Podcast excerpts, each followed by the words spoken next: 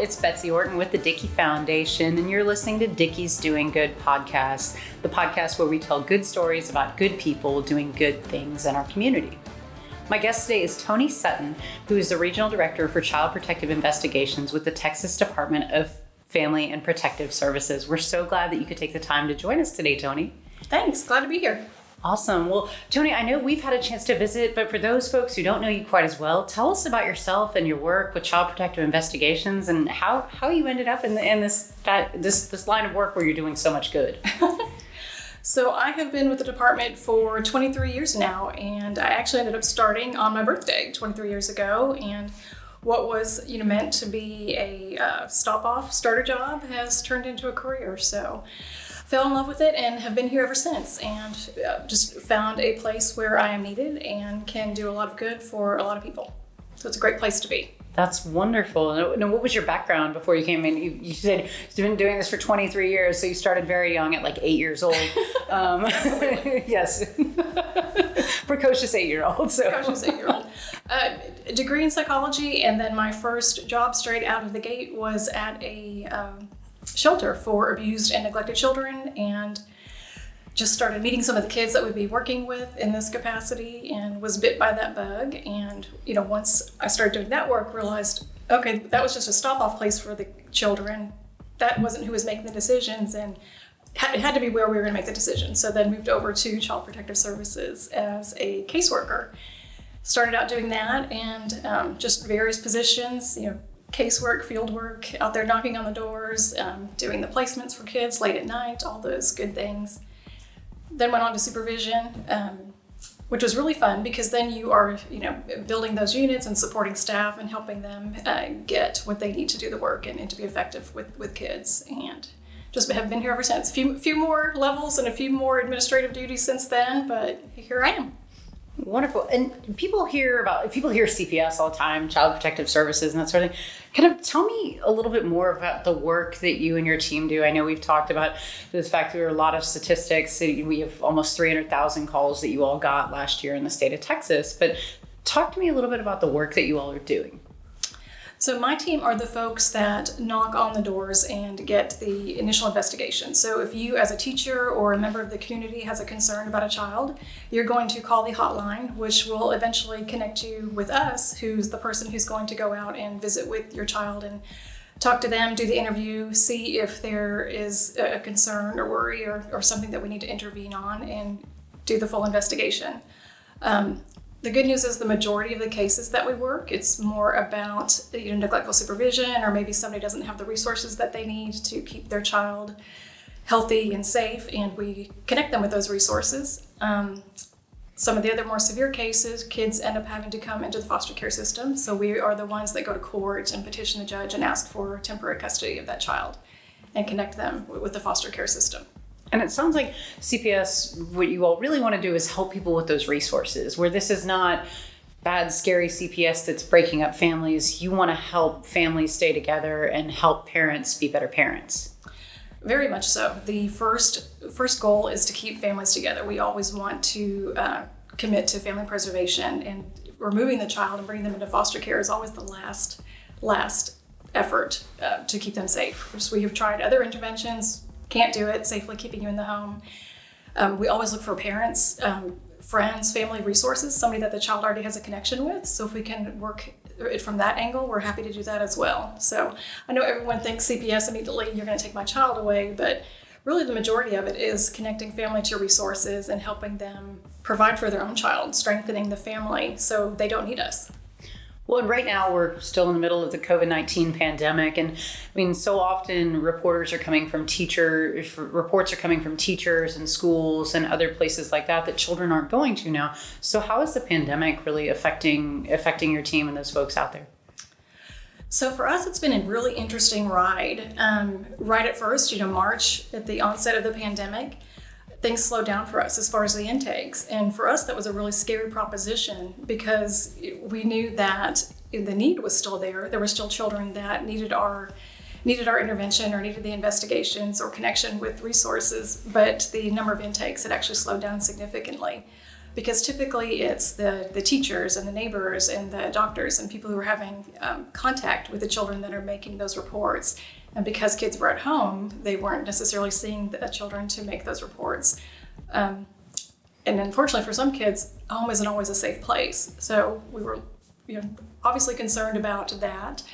Um, but thankfully, as things started transitioning and opening back up, we were getting um, the reports and the resources to know where to go and who to check on and, and who needed what. But the other piece of that was just um, for my staff managing the COVID pandemic because at the onset, um, we had the usual PPE as far as gloves and you know hand sanitizer and all of that. But you know, like everyone else, that quickly went away. The supplies weren't available, but staff were still you know going out to homes and schools and knocking on doors and putting themselves at risk to make sure that children were okay and to conduct these investigations. So my staff is always just amazing, amazingly resilient, and there is no better um, there's no better group of people than Child Protective Services as far as being able to adapt and overcome, and that is essentially what they did during this pandemic and what they're still doing today.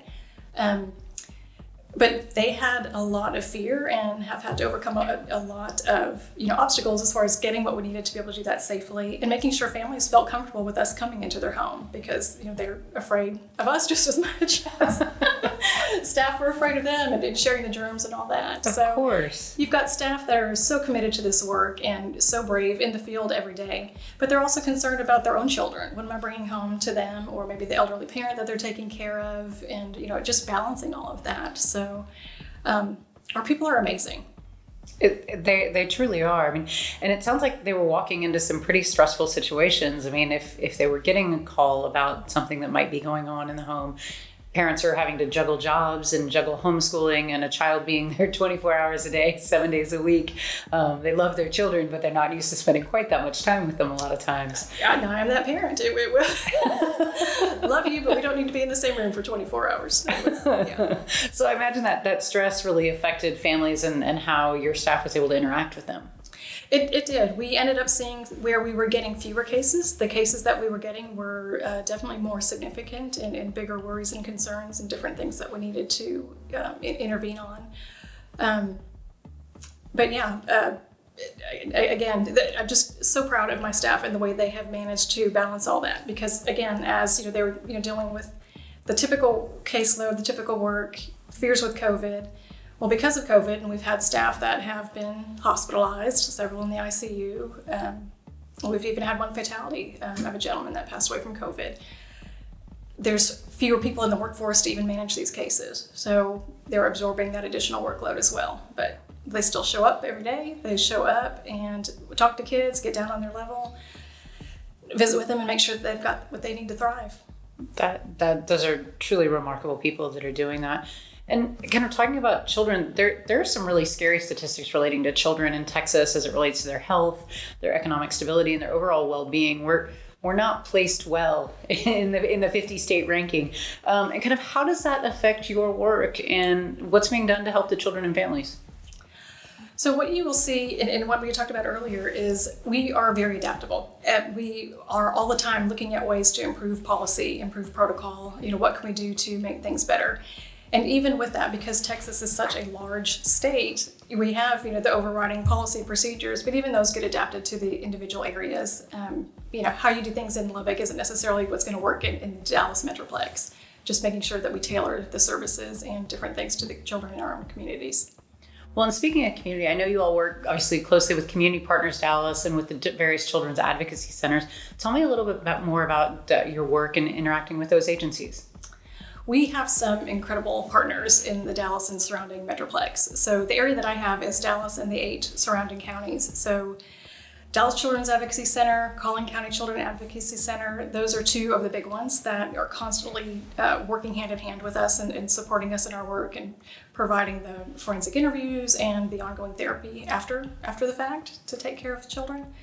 Um, Community Partners Dallas, as you can see and know, they provide an amazing facility for us. Um, and this is for recently what we moved in over here is these are the children that my after hours weekend team that if they end up removing the child this is their first stop this is where they come they'll spend the night here do what needs to be done before we can locate their placement. So, uh, you know, it's a very child friendly welcoming environment in a very very traumatic difficult time for a child. Well and for folks who haven't been here it really is it's it's a beautiful facility but they have it set up where there are actually individual bedrooms where a child can go and they can have a safe place a safe bed somewhere to put their things. They have some that have double bed two beds in there so so a sibling could be in there with them as well. So um, that that's a really wonderful thing that you all have set this up for as you said because after hours you know when bad things happen at two o'clock in the morning it's it's a safe place to bring them. Right. Absolutely. Wonderful. Well, so what what to you is kind of the best part about being with with CPI? You know, at this stage, just having been around for a minute, um, seeing some of the changes in, in the families that I've worked with, um, you know, li- literally started out as a 23 year old caseworker, and then you get, you know, 10, 15 down, 15 years down the line, still keeping contact with some of those original children that had come into care at the time and seeing some good outcomes. And the wonderful thing about this work is you're able to make a difference not only in the life of that child, but a lot of times you're changing generations to come. I mean, if you are end- ending a cycle of abuse or putting somebody on a different path or introducing a child to a whole new opportunity that they might not have had, you know, had we not provided an intervention, that's amazing um, there's not a whole lot of you know work in different fields out there that you can do where you really get to make that big of an impact. You are. You're making generational change right there. That, that's we, remarkable. We do some miracles sometimes. what do you think is the most misunderstood thing about CPS? Kind of what we talked about before that if CPS is knocking on your door, you have done something terrible and we're about to take your children. Um, like I said, the majority of the time we are visiting with families that just need a just need a helping hand. Um, they might be in a bad situation um, that is new, or this may be something that's been going on for a long time. But the idea is to provide the services and assistance to help change the course of that child's life for the better. Wonderful. Um, so tell me tell me about an experience that you've had that really touched your heart and one that may have changed how you do things uh, in your time with CPS. Oh, so many. You know, you do this work for a while, there are kids that just leave a mark on your heart. And, you know, I can think of a couple that just, which, which one to tell you about even. Um, I can say early in my career, there was a little boy, and he was so sweet. And just the things he had been through were horrific, just horrific. And then you would see him afterwards, and he was getting um, therapy and had been placed with a wonderful foster parent who was really helping him overcome some of the things that he had been through. But then just to see him, you know, down the line, um, just adjust into a normal teenage boy. So seeing him at four, this shattered shell of an individual, but given that love and care and support, you know, he, he, he had a shot at life. He had a great shot at life, and that was just it's like okay this is what i want to do for a living. This is good stuff. Well speaking of that what what would you tell someone who is interested in a career like this who says you know that that's something i'm interested in what what would you tell them to do and experiences and, and things like that? You know you really have to figure out if it truly is the work for you. Because there, there are there are days when you see some really horrific things. And you know things that you didn't know were possible to do to a child and you know, you know, honestly, I could have gone my whole life without knowing some of those things. But you have to figure out if, if you can dig deep and, and, and find the tenacity to, to deal with that in order to provide services and, and help a child. Um, we have um, staff that come in, um, and, and I'll just say our, our turnover rate is, a, is, is probably higher than we want it to be. And that's for two reasons. One, it's really hard work. Um, you're, you're, you're doing this on call, you're doing this in not optimal conditions. You know, it's 106 outside, and you might be, you know, in somebody's home who doesn't have air conditioning, and that's just what it is. We're just going to, you know, talk to folks and interview the kids and then figure out how do we get you some AC so everybody can be more comfortable. But it's not it's not for everybody. I mean, it's definitely one of those careers where you've got to have a little bit of grit, and if you also don't have the emotional resilience you're not going to be happy doing it long term. So just really questioning the where and why you were drawn to this work. What I think, yeah, I talked to a lot of first responders, and what you're talking about, that tenacity, that grit, that emotional resilience is is something that's so key in the work that you all are doing. Yeah. Um, so, who are three people who really helped and made a difference for you? That... so many people. Um, you know, I would say one of the keys to doing this work long term is surrounding yourself with people who um, who you can laugh with, people who build you up, and people who understand. Um, I had a great mentor, um, Dan Powers. He, he still actually is over at the Collin County Advocacy Center, and he was my um, supervisor for my clinical hours as I got my clinical licensure. But um, fantastic mentor, learned a lot, and still to this day um, very close and provides a lot of uh, support. Um, you know, my family in general, my husband is amazing because, again, you can't do this work without having some people at home that support you and just understand where, one, it's a really long day and no, I don't want to talk about it. But, you know, we'll provide you with, with that love and support too.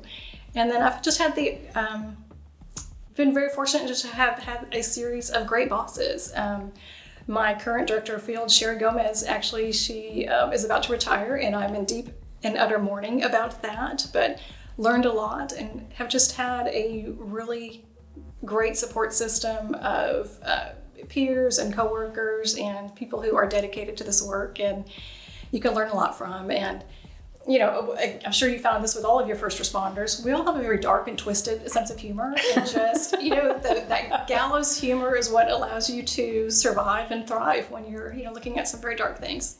Absolutely, and you, you all do do see kind of the worst side of so many people, and you you run into people on their worst day. Very much so. And and so it's nice that that you do have positive outcomes that that go along with that. Hopefully, most of the time.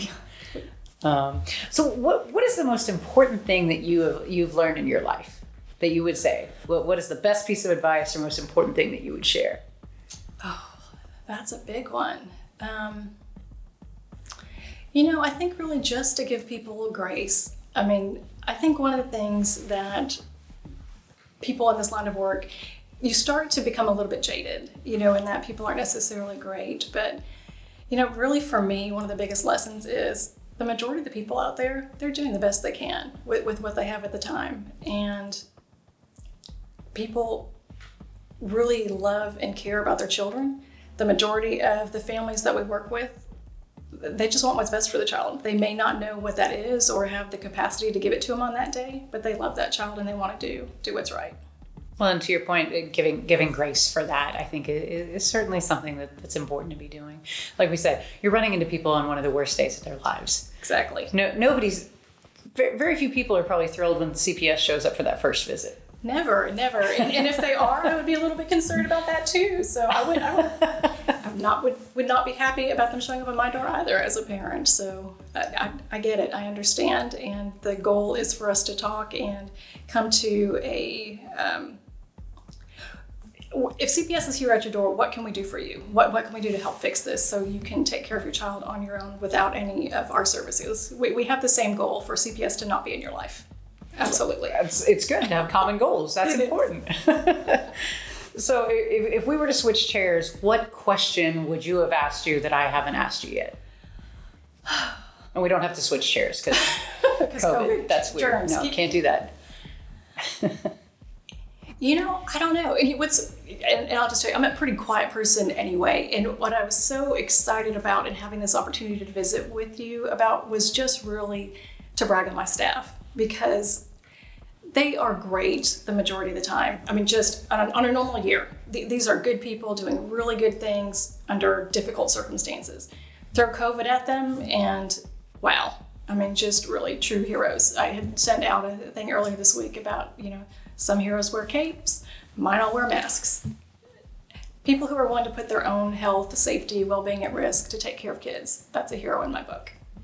Absolutely. You, you all certainly are, are heroes, and, and we so appreciate everything that you and your team are out there doing to help families and children um, across Dallas, across Texas, and to those outside of Texas, all, all, all of you helping children. So we, we certainly appreciate that. All right, I'm gonna flip it flip it a little bit differently now. We're gonna we're gonna switch over to the Dickey's side of things. So, what is your favorite Dickey's meat and favorite Dickey's side? I am all about the sausage plate with the baked potato casserole. there you go. Those are good choices. A jalapeno cheddar is one of our most popular things. That, that's that's always a, a, big popular one. All right, and we always like to switch it up with our lightning round. That's how we like to finish. So I'm going to give you a choice between two items, and you're going to tell me which one you prefer. We'll start it out with an easy one: barbecue beans or jalapeno beans? Barbecue. Sweet or unsweet tea? Half and half. Oh, that's creative.